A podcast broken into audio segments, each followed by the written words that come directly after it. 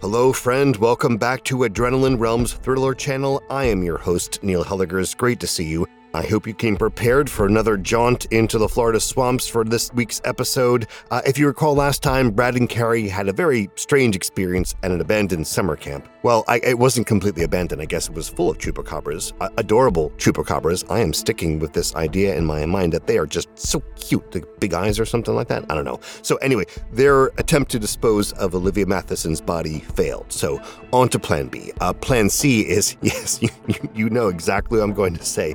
Plan C is a word from our sponsor. Hello. I wanted to take a moment to thank you for listening and also to explain why you might hear ads like this before, during, or even after an episode. We're a small but mighty team here at Realm, and to help fund our shows, we promote products or services that we think you'd enjoy from a variety of sponsors. If any of our ads interest you, one of the best ways to support us is by visiting the link or using the promo code in the ad. It's pretty much a win win since you can get some great deals and we can keep making awesome shows like this one. You can also visit realm.fm slash partners for more information about our sponsors and how to access the different promotions. Thanks again for joining us in our corner of the universe. Listen away.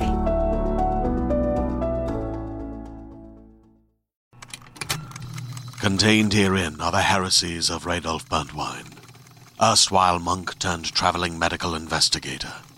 Join me as I uncover the blasphemous truth of a plague ridden world that ours is not a loving God, and we are not its favored children. The Heresies of Radolf Burntwine, coming January 2nd, wherever podcasts are available.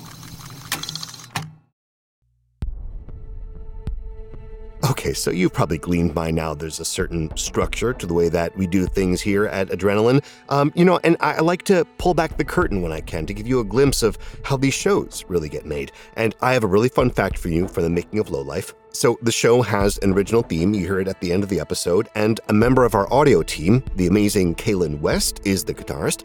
But when it came time to record, guess what? She didn't have a slide for her guitar, so she used a vape pen. Yes, you heard that right. You heard her creative solution. And now, when you're listening to the end of the episode, you'll hear that and you'll know what it was. And it's like it's like you're there in the swamp with Kaylin and her vape pen slide guitar. Awesome, right? So yes, let's get to the episode. This is Low Life, Episode 4. Enjoy.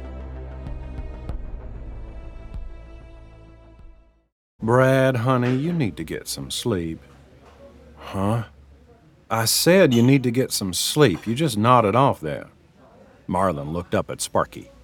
His portly friend slurped on an iced cafe cubano in a massive styrofoam cup.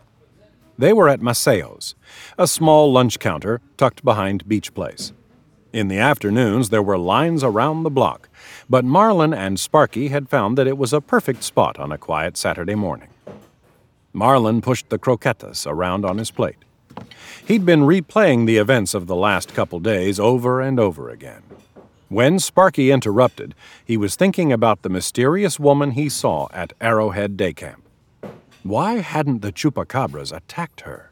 He'd never seen a person walk among them like that. And some of those suckers were gigantic. Could someone have bred them?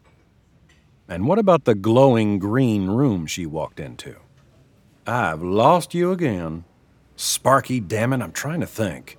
I just need another cafecito. Can I borrow a few bucks? Man cannot run on caffeine alone. Why don't you eat some of those ham fingers? Better yet, let me take you home for a few hours of shut eye. How long have you been awake now? Marlin did the quick math. Probably about 26 hours. I'm thinking about that room in the cafeteria, Marlin said. What glows green? You know, like in science. In real life science? Nothing. What about in science fiction or whatever? You know I don't read that shit. Green glowing light. Let me see. Green Lantern? That's more out of space stuff, though. Ooh, maybe it's the Tommyknockers. What's a Tommyknocker? It's just some old book, Sparky said. Look, you know I love a good conspiracy, and you've got a humdinger here. That doesn't mean you don't need sleep, though. Know what I did after that sea monster bit the head off my wahoo? I went home and got some sleep. Remember the time I found a microchip in my Big Bacon Classic? Did I stay up for 36 hours stressing about it, or did I go to bed? I went to fucking bed. Why can't you be more like Carrie? She understood that. Sparky had a point. After they dumped Olivia Matheson's corpse into the Atlantic, Carrie was insistent that she go home and sleep. Sparky convinced her to see a doctor first. She'd taken a nasty fall through the cafeteria roof, and her wrist looked bad. They told the hospital staff they'd been camping. She'd gotten up to pee in the middle of the night, tripped, and fell down a hill. Marlin and Sparky waited in reception until Carrie emerged sporting a neon pink cast. She had a dislocated wrist and a hairline fracture of the ulna.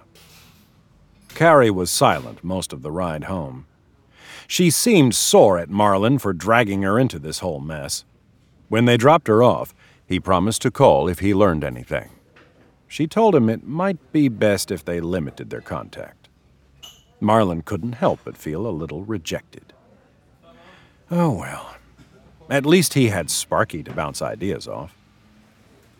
What if we go back to Arrowhead? Marlin asked, taking a bite out of his sandwich. That chupacabra woman's probably long gone. Maybe we can get into that room, see what she's got going on. Brad, going back there is a bonehead move. Don't push your luck. A familiar voice called out across the room. Marlin! Leroy strolled toward Marlin and Sparky. What the hell are you doing up before 10 a.m.? Leroy said. Must have been some night. Nope, completely normal night, Marlin said. I stayed in and did a jigsaw puzzle. Sparky almost choked on his coffee. Oh, word? Leroy said. I'm just grabbing a coffee before I open the shop. I need to stop by later, Marlin said. I'm just about out of spray. Don't bother. My source flaked again. Shit, man, I have two jobs booked this afternoon. What am I supposed to do? I don't know. One of the distro houses? Get the official stuff. You know I can't do that. Marlin's exterminator license had lapsed six months ago. That's when he started buying bootleg spray from Leroy. Well, I don't know what to tell you, Leroy said. Have you talked to your contact? Any idea how long it'll be? They can't get any deliveries out for at least another week. I can pick it up, but I won't have time until Thursday at the earliest. Thursday? Christ. Where is it? I'll go right now. I'm not giving up my source. Marlin ran his fingers through his hair. Leroy, come on. If I don't have spray, I can't work. I'm going to go broke. It'll be good for you to have it sooner, right? I can't be the only guy asking. Let me go pick it up for you. Leroy sighed. You promise you can keep this to yourself? 100%. Leroy looked at Sparky. Come on, like anyone I know gives a flying shit about any of this. Leroy laughed. All right. Is this woman named Wilma Novak? She lives down by Big Cypress, has a place deep in the Everglades she calls the Outpost. I'll let her know you're coming. Give yourself some extra time because she's going to go off about an environment apocalypse. She's a nut. What kind of nut? Marlin asked. Hippy dippy to the freaky deaky extreme. Won't kill a spider. Won't shop at Walmart. Doesn't pay taxes. You'd think she was planning a coup, but I'm sure she hates guns too. And yet she sells chupacabra spray. She gets that the population needs to be regulated. But she's got some weird connection to these animals. Thinks they don't deserve to die in a chemical bath. She says the stuff the chain guys use is too destructive, so she has to offer an au naturel alternative. Wait, the spray you've been selling me isn't chemicals? Leroy laughed. Hey, you never noticed a difference. This Wilma, she a tiny Asian woman with long dark hair? Leroy laughed. Not Asian and definitely not tiny. Why? No reason. Thought maybe she was someone I met last night. You got some strange women crashing your puzzle night? I met her before that. At the puzzle store. Shit, Brad Marlin, puzzle master. You contain multitudes. Here, let me give you her info. Leroy wrote the number on a napkin and slid it across the counter. Sparky snatched it up. Tomorrow, Marlin. Today you need to rest.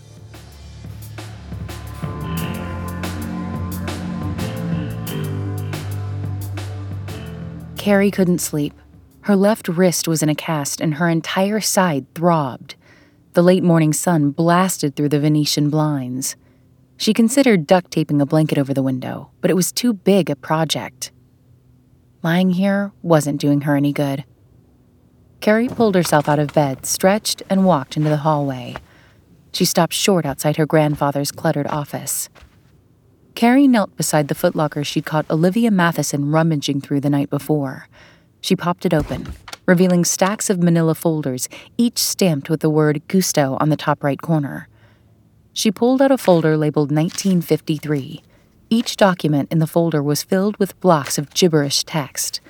The letters were familiar, but none of the words made sense. It looked like some old fashioned form of encryption. She stuffed the file back into the box and grabbed another. More documents filled with what looked like chemical formulas. Everything seemed to be in milligrams, like they were tracking dosages for something. The words on these pages were in the same gibberish as the last folder. She stood up. This was going to be too much work. She wanted to scream. She felt like tearing her grandfather's bingo card collage off the wall. How was that art? Maybe she should visit him in the retirement home and see if he could shed some light on what was in the boxes. But first, coffee, she said to herself. She began brewing a pot. The smell made her feel better, getting her back into a routine. Maybe an hour or so of poking around online would be a good reset. She waded through the wreckage of the previous night's battle and scooped up her laptop. The hard shell was cracked, but that was minor compared to the shattered screen inside. Had she known it was going to be smashed over a weregator's head, she would have backed it up beforehand. So there'd be no web browsing today. But there was always the newspaper. She opened the front door to find a freshly bagged Sun Sentinel resting in the front yard. She stepped toward it. Hello? Excuse me, miss? A young man slammed the door of a Ford Escort. He was in his early 20s, Latinx. He wore a short sleeve button down tucked into his khaki pants, Neck tattoos and heavily inked arms contrasted with his clean cut attire. Whatever he wanted, it couldn't be good. Yes? I'm wondering if you could help me out, he said, walking across the lawn toward her. I really need to get back inside. I came out for the paper. I won't bother you for long, I promise. I'm kind of freaking out here. Okay, Carrie said. What is it? I'm trying to find my friend. She's missing. Carrie felt a knot forming in her stomach. Lots of people go missing, she thought. Or maybe his friend was a cat or a dog. You might have heard her name on the news, he said. Olivia Matheson? I, I think she was hanging around this neighborhood the other day, your house in particular. A chill ran up Carrie's spine. I'm really sorry. I wish I could help, but I haven't seen her, she said. She hoped that she was coming off as polite and not like she was hiding something. I'm not accusing you of anything, he said. I. Can we please talk? I'm desperate. She looked into his eyes. He was clearly distraught. And if he knew Olivia, maybe the information he had could shed some light on what was going on. Okay, she said. Would you like a coffee? I just put a pot on. That sounds great. I'm Ivan. He offered her a business card. What's your name?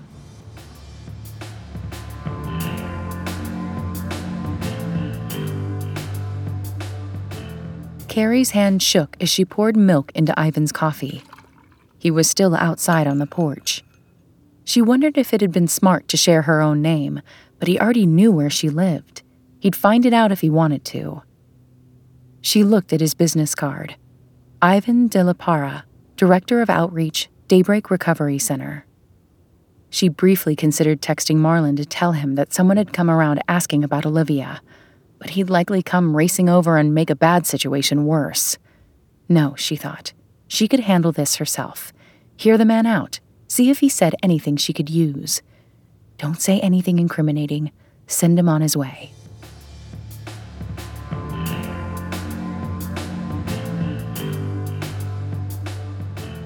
Me and Olivia, we met about three years ago.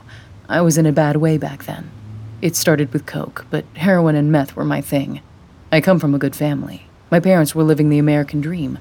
I got so bad, eventually they had to cut me off. Ivan sat next to Carrie on her front steps, clutching a coffee mug in his hands, staring straight ahead as he talked. I didn't even want a kick. I got into petty crime, shoplifting, stick ups, whatever it took to score. I never got in real trouble with the police, but I was going to end up in jail or worse. I was living out of the homeless camp at the library. There were people coming down there every day, trying to get folks sober. I was too far gone to want their help. That was before I met Olivia.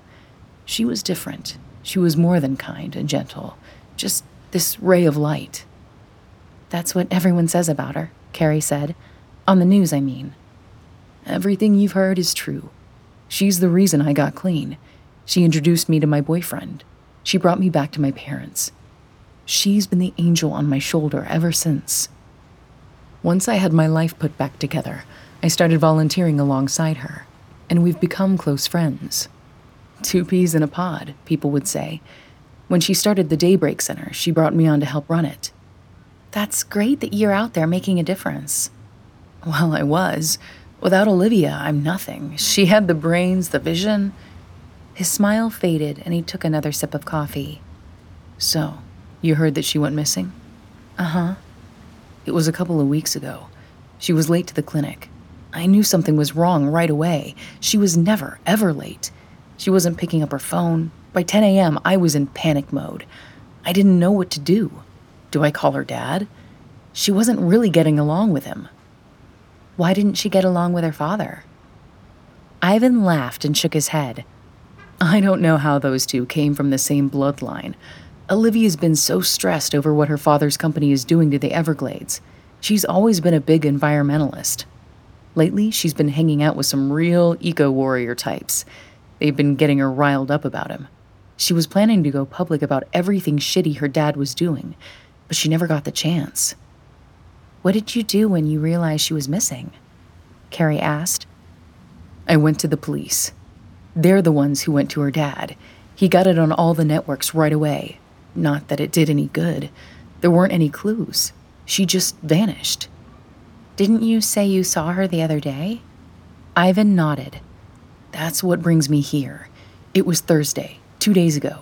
I was driving around near daybreak, hanging up missing person flyers when I noticed a red headed woman watching me from a beat up old car.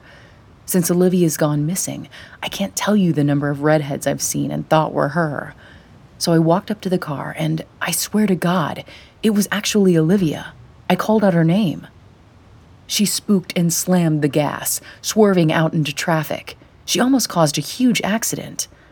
I ran back to my car and managed to catch up to her at a stoplight a few blocks down. I'm almost positive it's her, even though I don't recognize the car. She's driving erratic as hell. I'm thinking maybe I got the wrong person, but I needed to be sure, so I followed her. She led me to right over there. Ivan pointed across the street to where his own car was parked. She was here? Carrie asked. Ivan nodded. She just sat there behind the wheel, staring at your house, like she was staking it out or something, you know? Carrie thought back to Thursday, before any of this insanity. She didn't remember two cars across the street, but why would she? It was later that night that she'd come home from an errand to find her chickens slaughtered. So, what did you do? Carrie asked. At first, I watched from a few cars back. I still wasn't sure it was her. Eventually, I thought, if this really was Olivia, she needed my help. It was crazy, but I just walked up to the car and hopped in the passenger seat. Was it her? Carrie said. How did she react? I think so, yeah. She just stared at me in shock. I couldn't believe how she looked, like she'd been doing meth for 15 years, missing teeth and everything. It didn't make sense. She'd only been gone for two weeks. Maybe it wasn't her? Carrie said. It had to be. I said, Olivia, you need to come home with me. She just shook her head and said, You don't know me. And her voice, she sounded like she was choking on glass. That's really weird, Carrie said. Ivan continued. I tried again. I told her that her father was looking for her, that the whole town was, how everyone missed her back at the center. And then something changed in her. She turned to me and told me very slowly, Do not tell anyone you saw me. No cops, no anyone. Then she opened the door and took off. Shit. I ran out after her, but she was fucking fast. She darted behind your house into the marsh. She lost me so quickly. I thought about trying to track her, but I didn't want to trespass, and I had work at the clinic that night. Carrie was relieved. That meant he wasn't here when Eduardo got killed, which must have been a few hours after he left. Ivan took a sip of coffee. I couldn't get the encounter out of my head for the last two days, so I decided to come down today and see if I could talk to you. I don't know, maybe I shouldn't have told you all this, but I didn't know what else to do. Yeah, geez, that's a crazy story. I wish I could help. So, I gotta ask do you know what she wanted in your house? I have no idea. Carrie lied. It was her grandfather's boxes. It had to be. I mean, I don't know how you're sure it was Olivia. What if she was an addict casing my house for a robbery? Maybe, but the more I look back, the more I swear it was her. You didn't have any break ins or anything? Carrie swallowed hard. No, I didn't. But I'll be on the lookout for anyone new in the neighborhood, for sure. Can I give you my number? Carrie flashed his business card. You already did. I promise to give you a call if I see her. I'm so torn up over this, Carrie. I want to go to the cops, but she was so adamant about it. Olivia never trusted the police. What do you think I should do? Carrie knew what to tell him here. This was an easy one. I think you have to respect her wishes. If she said not to go to the police, she must have had a reason. Yeah, that's a good point. I'm glad I met you. You remind me a little of her. You'll really let me know if you see her? Absolutely. I'm sure she'll come back. Her voice wavered. She shouldn't have said that. Ivan smiled. Thank you for saying that. It means a lot. Carrie wanted to curl up and die. Instead, they stood up together, and Ivan gave her a great big hug. She watched him as he walked back to his car, started the engine, and pulled away.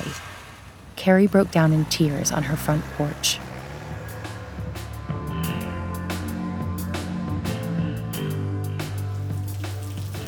Marlin jumped off Old Man Hansen's veranda and sprinted down the driveway, an empty spray tank in one hand, a steaming bucket of molten chupacabra in the other. It only took him 10 seconds to reach his brat, but the rain still soaked him to the bone. He tossed his gear in the back and slammed the hatch shut. He rushed to the driver's side door and hopped in. Fuck! Spontaneous late afternoon rain showers were Marlin's least favorite thing about Florida. The clouds weren't even looming when he'd pulled up at Hansen's house 30 minutes earlier. Now it felt like he was caught in a monsoon. At least he was done working for the day. This job had been a gnarly one. Marlin used every last drop of his spray hosing a sucker down from a ceiling fan. He'd wasted a lot of the tank because he didn't have anyone there to help pump. Marlin had been thinking about whether he should hire a replacement for Eduardo. But how would he advertise it? Exterminator seeks apprentice? Unlikely to survive until Christmas? Must accept terrible hours, low wages, and infrequent paychecks. He was shifting the brat into reverse when his phone vibrated. Hey, Vicky. What's up? Emergency job. Call just came in. You want to take it? God damn it, I'm all out of spray. You're out? How'd that happen? Leroy's shipment didn't show up this week. Bubbles, you need to let me know when Leroy doesn't come through for you. You know he likes me. I'm sure he's got a private stash. He doesn't. I'm going to pick some up from his contact tomorrow. So, I should tell this nice lady you're a no? She said Beast Begone's line was busy. I'm sure she'll just call them right back. I've got no spray and no partner, he said. I'm exhausted and I'm soaked. I understand. I'll let her know. Thanks. Can I swing by? I need to borrow some gas money to get out to. Jesus, Brad, what do you spend it on? Marlin sighed. Fuck it. You're right. I'll do the job. Where is it?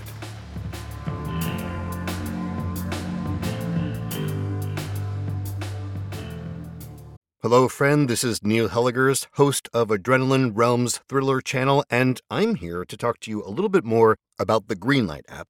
And this message is, of course, sponsored by Greenlight, but I was using, our family was using the Greenlight app uh, even before the first ad in a wonderful, thrilling cosmic coincidence, right? See what I did there? So, again, to catch you up, Greenlight is a debit card and a money app that's made for families. Basically, the way it works is that parents can send money to their kids and keep an eye on their kids' spending and saving. And you can see exactly how much money they have in their account, and there's different ways to give them money. What we've been doing is on a, like a weekly allowance, a certain amount that goes into his account every week. So, in order to further the conversation about money and about earning, uh, we're using Greenlight as a kind of a foundation for that conversation. Uh, in other words, instead of just the allowance he gets for certain base things that he's expected to do around the house, uh, we are also adding the chore feature, which is certain one time payments for certain one time jobs. For example, in our house, we're trying to encourage our son to start walking the dog more. He's old enough for it, he's responsible enough for it, and he's done it enough that he knows what to do. So he can really see that for all those extra times that he steps up and does the dog walk, he gets rewarded for that job well done. And this is the conversation. In life, when you work a little extra harder, you get a little extra compensation, and you can either save that up or spend it how you like. And we're not alone in this. Millions of parents and kids are learning about money on Greenlight. It's a very easy and very convenient way for parents to raise financially smart kids and for families to navigate life together. So sign up for Greenlight today and get your first month free when you go to greenlight.com slash adrenaline. That's greenlight.com slash adrenaline to try Greenlight for free. Greenlight.com slash adrenaline slash slash slash slash. So thrilling, right? I want to take a second to tell you about a podcast I think you'll really like Mayday. No one is prepared for disaster. No one knows exactly how they'll react in a plane crash, an earthquake, or when a lone gunman decides to open fire. On Mayday, you'll hear about the people who had to find out, people whose stories deserve to be heard. Join hosts Maya Nalani and Luke Welland as they tell you about extraordinary people who found themselves in extraordinary circumstances. Listen to Mayday wherever you get your podcasts.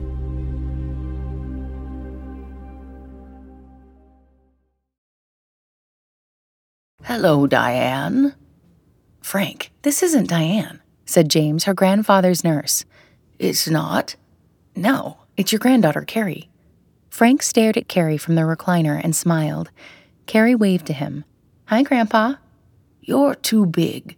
What happened? This was going to be harder than she thought. She turned to James. I'll be okay. Thank you. James nodded. I'm down the hall if you need anything. Just buzz me on the intercom. Carrie was surprised at how much she liked the Shady Lane retirement home. It was clean and well decorated with modern furniture. Whatever they did to keep the smell of old people at bay, it was working. As James walked her down the residence hallway, he gave out high fives. Carrie wondered if he was single. She felt guilty that she'd barely visited her grandfather since she'd moved him into Shady Lane last month. Frank hadn't taken much from the house, just some clothes and a few family photos. He'd fought and lost an argument over taking all of his boxes. Carrie finally convinced him that there wouldn't be enough space in his unit. He seemed to forget about it after the move. Her grandfather had his good and bad days. On the good ones, he was a total charmer, lucid and funny with a self deprecating sense of humor. On the bad ones, he'd have trouble remembering where he was and he would quickly become frustrated. Carrie hoped that today would be one of the good ones. She sat down on the bed next to his recliner. How are you doing today, Grandpa? I could use a little vino. I don't. I'm not sure if that's allowed. I didn't bring any. That's okay, Diane. Grandpa, I'm Carrie, your granddaughter. Oh, where's Diane? She's up in Connecticut, remember? That's where she lives. I moved down a few weeks ago. I'm staying in your house. You are? Uh huh. Where's Elliot? Elliot was Carrie's father, Frank's son. He had passed away three years ago from a heart attack. Frank had come up for the funeral. At the time, Frank was still very much together. He gave a beautiful eulogy full of regrets over the times he'd missed with his son, how he'd spent too many years traipsing the globe looking for answers when he could have spent more time with his family. He told Carrie and her mother that he'd be in better touch. They talked about going on a trip that summer. It made her sad to think how rapidly he had declined. Now he couldn't even remember that his son was gone. He's up in Connecticut too, Carrie told him. Oh. I wanted to ask you about something, if that's okay. Of course. It's about your boxes. My boxes? Yes, the ones in your house. Frank looked around the room. Which ones? No, not here. Back at the house in Plantation. Oh, okay. Do you remember what's in them? In what? In the boxes. At your house in Plantation. No. It's a lot of files, a bunch of charts and figures from the 1950s. There's some writing, but I can't make a lot of it out. It looks like it's all in code. Frank shook his head. I'm sorry I can't help you, Diane. Where's Elliot? Carrie reached into her bag and pulled out a folder. She opened it and presented a chart to her grandfather. She watched his eyes scan back and forth over the document. It looked like it was registering with him. Please put this with the others. Keep them safe. I have more work to do. More work on what? That's classified. Grandpa, please. What are these? Put it back. Lock the door. He handed the file back to her and crossed his arms. I'd really like to learn about your files. They look important. I don't want the information to be lost after you're not here anymore. Frank sighed and looked at her with lost eyes. I am already not here. I'm sorry, Grandpa, but you are here, and you must be the only one who understands your paperwork. I'll get it where it needs to go. Don't worry. I think it might be too late. Someone's been looking for it. Frank's eyes widened. Who? I don't know. It was a young woman. German? Russian? Japanese? No, just a scared girl, Carrie said. She was. Do you know anything about people turning into reptiles? Frank's face froze with fear. Who sent you? No one. I'm trying to find out what they're after. You're working for them. What? No. Working for who? Frank frantically reached for the buzzer. He slammed down on the button.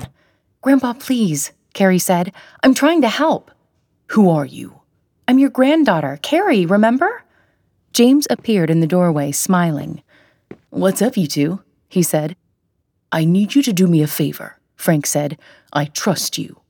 James walked into the room. Sure thing, pal. Go to my house. Destroy all my files. James glanced at Carrie, then back to Frank.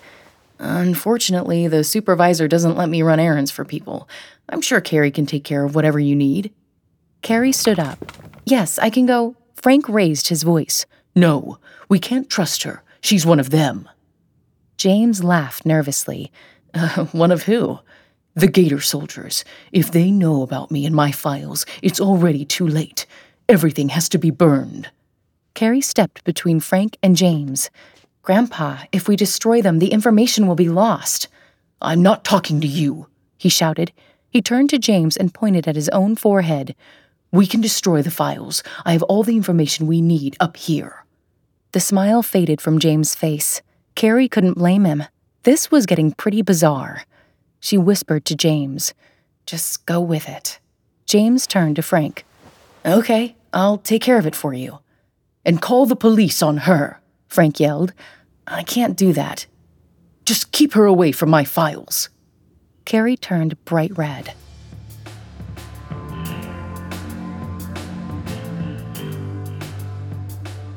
I'm really sorry about that, Carrie told James as they walked down the hallway toward the front desk. It's okay. I've heard crazier things, believe me. James paused. Actually, I may not have. Has he ever said anything like that to you before? No, nothing like that. What did he say? Gator soldiers? Yeah, I guess someone's watching too many late night movies. He actually doesn't watch much TV. If he brings it up again, can you tell him you destroyed everything? I mean, if you want me to, sure. But I really try not to lie to them. My job depends on their trust. I'll bet he doesn't mention it again. Hopefully, next time you come, he's having a better day. He's usually pretty lucid during our Tuesday night bingo, if you want to try then. You caught him on a bad day. Let's hope so, Carrie said.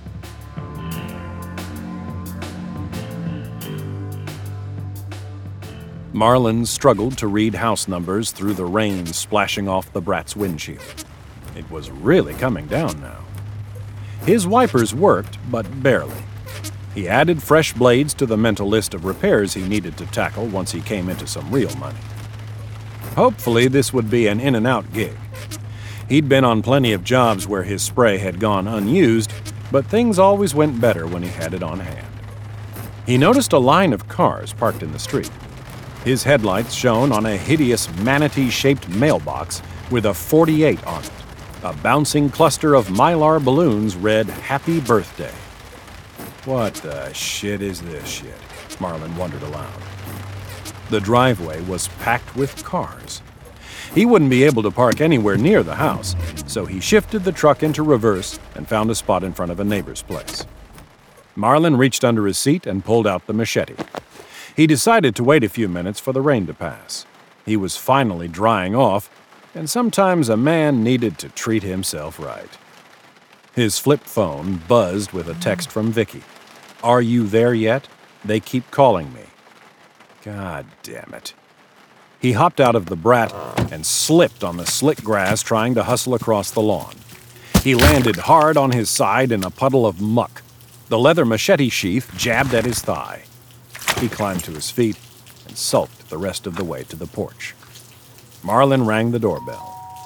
He unsheathed his machete and checked his reflection in the blade. He was covered in mud. The front door swung open, a nine year old boy screamed at the top of his lungs and slammed the door in Marlin's face. Marlin slid the machete back into its sheath. The door opened again.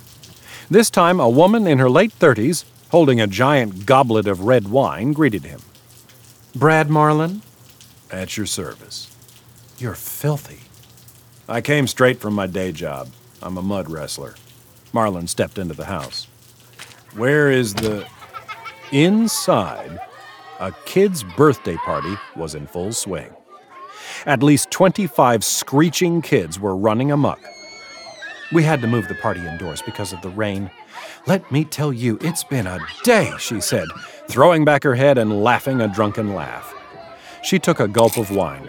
Seriously, though, you get rid of this thing before the other parents catch on. I'll add a $20 tip. Marlin would never understand how casually some people treated the chupacabras. They were never that scary until they mauled someone you loved.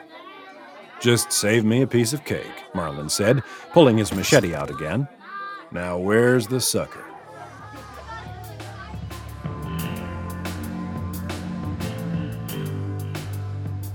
In a half mile, take exit 18, said the GPS lady from Carrie's phone. Carrie steered into the right lane, happy to be getting off I 95. The rain had started as she left her house and it hadn't let up. The low visibility compounded her anxiety. She'd been a mess since leaving the retirement home a few hours earlier. All she knew was that she needed to deal with her grandfather's boxes right away. At first, she figured it would be best to destroy them. Why not? It's what Frank wanted. She could spend the evening at Office Depot shredding every last document. Problem solved. When she got back home and went into her grandfather's office, she looked for wrinkles in the plan. She still had no idea what was inside the boxes. They might contain documentation on how human DNA could merge with that of an animal. The scientist in her wasn't about to destroy that kind of knowledge. Whatever was in the boxes was important enough for weregator Olivia Matheson to try to steal it. Was weregator even the term she should be using? Frank had said something about gator soldiers, and he'd clearly enunciated the S at the end of the word. Gator soldiers, plural. Could there be more out there? If so, how long until they tried again? Carrie yelped storage facilities until she found one that was in her price range. It was about 35 minutes away in Pembroke Park. It was basically the middle of nowhere. She loaded up the boxes into her VW, no small task with a cast on her wrist, and headed out for Moe's Storage Wonderland. She felt good about her decision until the rain started up. Carrie guided her car around the winding exit ramp. Her phone slid from its perch and onto the passenger side floor. Shit, she muttered. She'd been meaning to get one of those magnetic phone holders. When the ramp straightened, Carrie stretched for her phone. It was just out of reach. She listened for directions from Map Lady, but couldn't understand anything.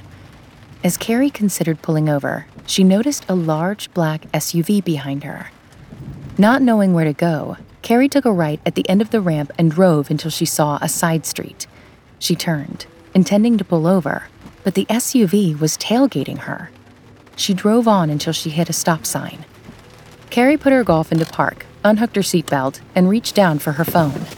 The fall had reset the map app. She saw the SUV stopped behind her. She motioned for them to go around. The SUV didn't move. Carrie squinted, but couldn't make out the driver's features in the pouring rain. Suit yourself, idiot. She re entered the storage facility's address into her phone. The map lady told her to turn left. Carrie followed the directions through the neighborhood until it brought her back to where she'd exited I 95. She must have taken a wrong turn off the ramp. She noticed headlights in a rearview mirror. The SUV was still behind her. That didn't make sense. She'd made multiple wrong turns. There was no way this SUV would be on the same route. She was being followed. Her thoughts turned to Alex, her ex boyfriend. He'd just reached out yesterday by text and he'd used a Florida phone number. If he was down here, she was in trouble. She caught a glimpse of the driver as he passed under a streetlight. She couldn't make out a face, but the man was much larger than Alex. It wasn't him. She was relieved, until it dawned on her that the unknown was so much worse.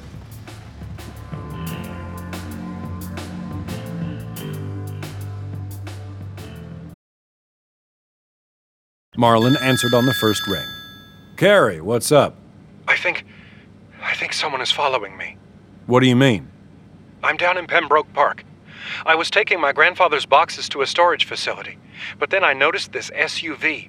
It's making all the same turns I am. I'm kind of freaking out. What if they're after the boxes? What do you mean, they?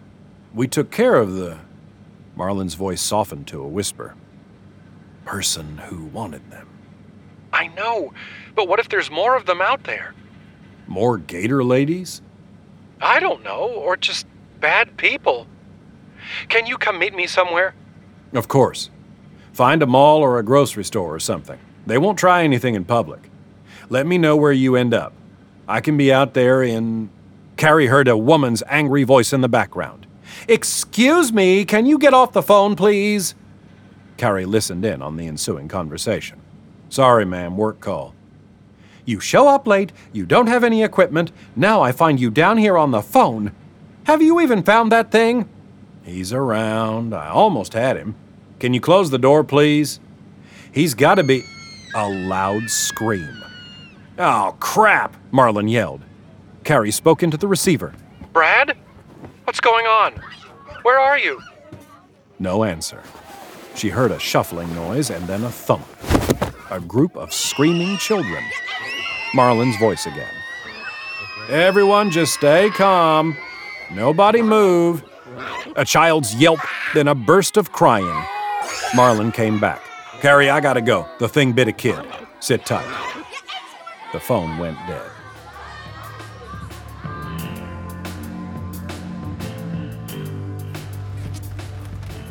Marlin called Carrie as soon as he hit the road. Sorry, he said. Nightmare job.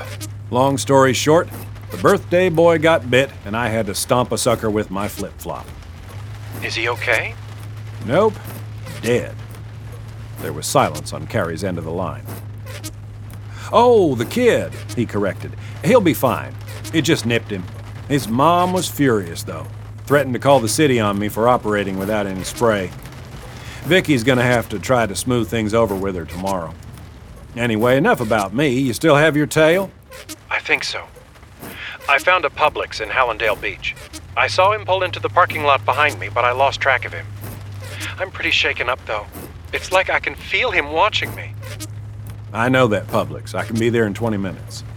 Thank you. Do me a favor. Can you run in and grab me some fried chicken? I haven't eaten since breakfast. You wouldn't think it, but theirs is the best around. I don't want to do that. I'll pay you back. Get yourself something too, within reason. Brad, I'm terrified. He could hurt me. I'm not going to go in and get you fried chicken. Okay, fair point. Any idea who this guy might be? Carrie filled him in as he drove. She told him about visiting her grandfather, how he wanted the folders to be destroyed so that the Gator soldiers would never find them.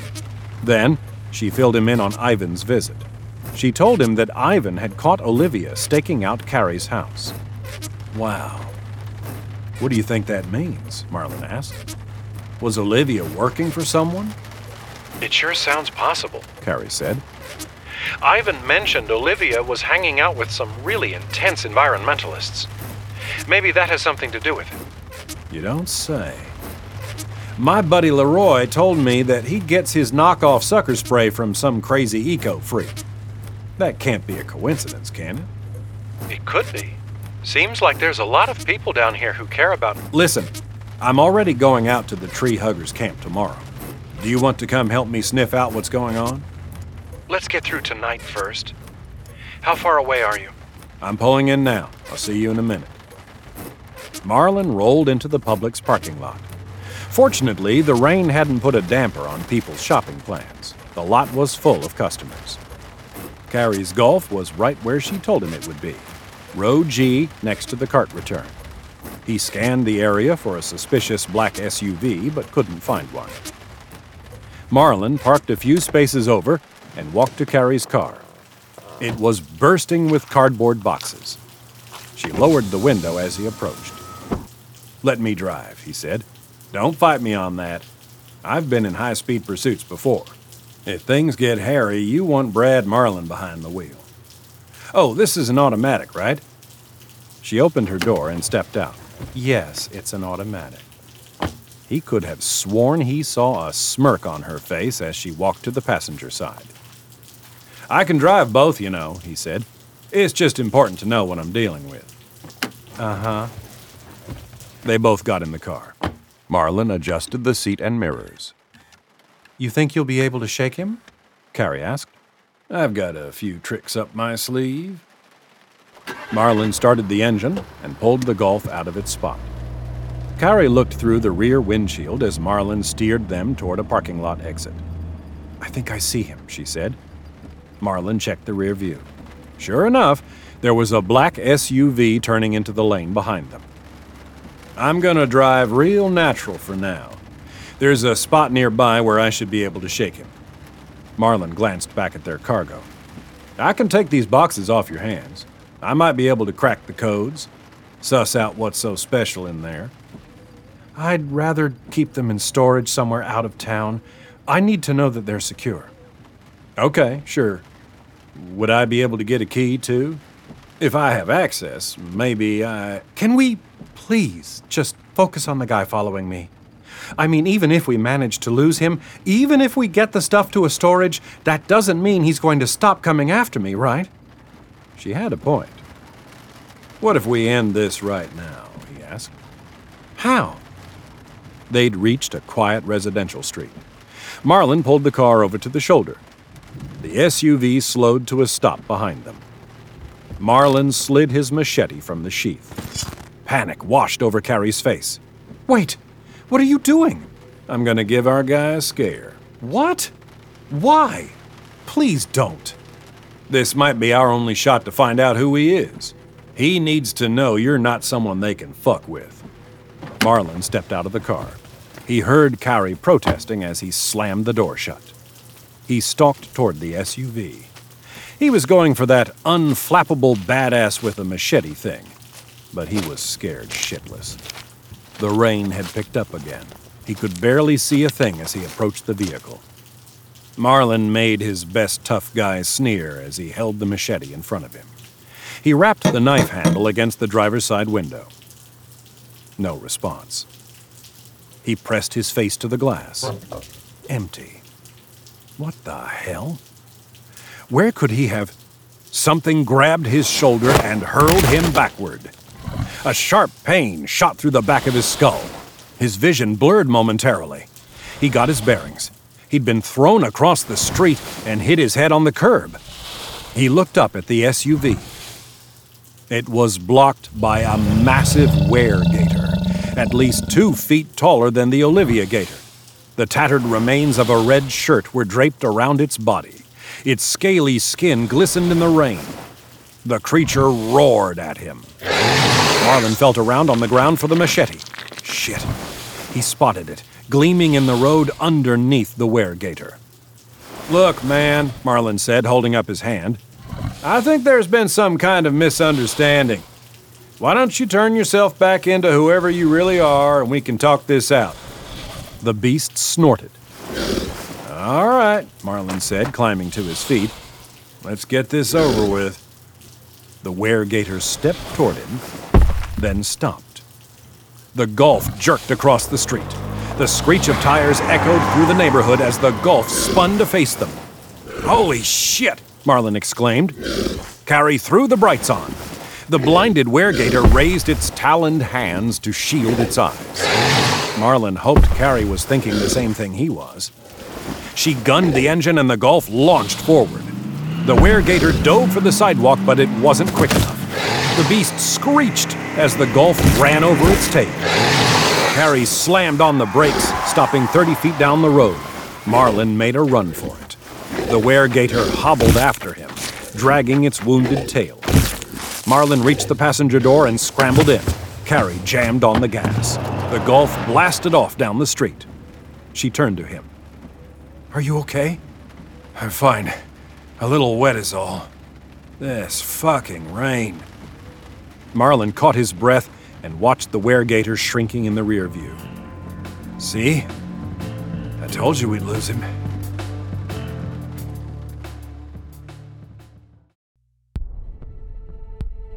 So one of the things I really love about Low Life is, and this is the culmination of the work of the writers and the voice actors and the production, is how great the cast of characters are, but also how sort of weirdly realistic they are. And I think we really see that with Frank here. Um, you know, there, there's there's a lot of struggle happening with him with Alzheimer's, of course. But then uh, when she mentions the weregators and he freaks out about the Gator soldiers, yet again we have yet another episode where the level of crazy just keeps ratcheting up. Uh, I mean, it's amazing. So please do stick around to hear Kaylin's awesome guitar work in the closing theme, and I will see you back for episode 5 of Low Life for the next installment in Brad and Carrie's crazy Florida swamp adventure. I'm Neil Hellegers with Adrenaline, and I will see you then.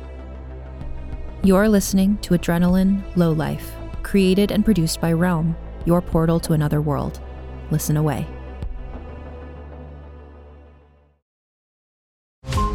Every five minutes, a transplant candidate dies while waiting for a compatible heart, liver, or kidney. Imagine a technology that could provide those life saving transplant organs for a high price, and imagine what a company would do to monopolize that technology. On a remote island in Lake Superior, a team of geneticists unlocks this holy grail of medicine by reverse engineering the genomes of all mammals, creating an animal with organs perfectly suitable for human transplantation. They envisioned a docile herd animal, but one team member had another, darker vision. This ancestor is anything but docile.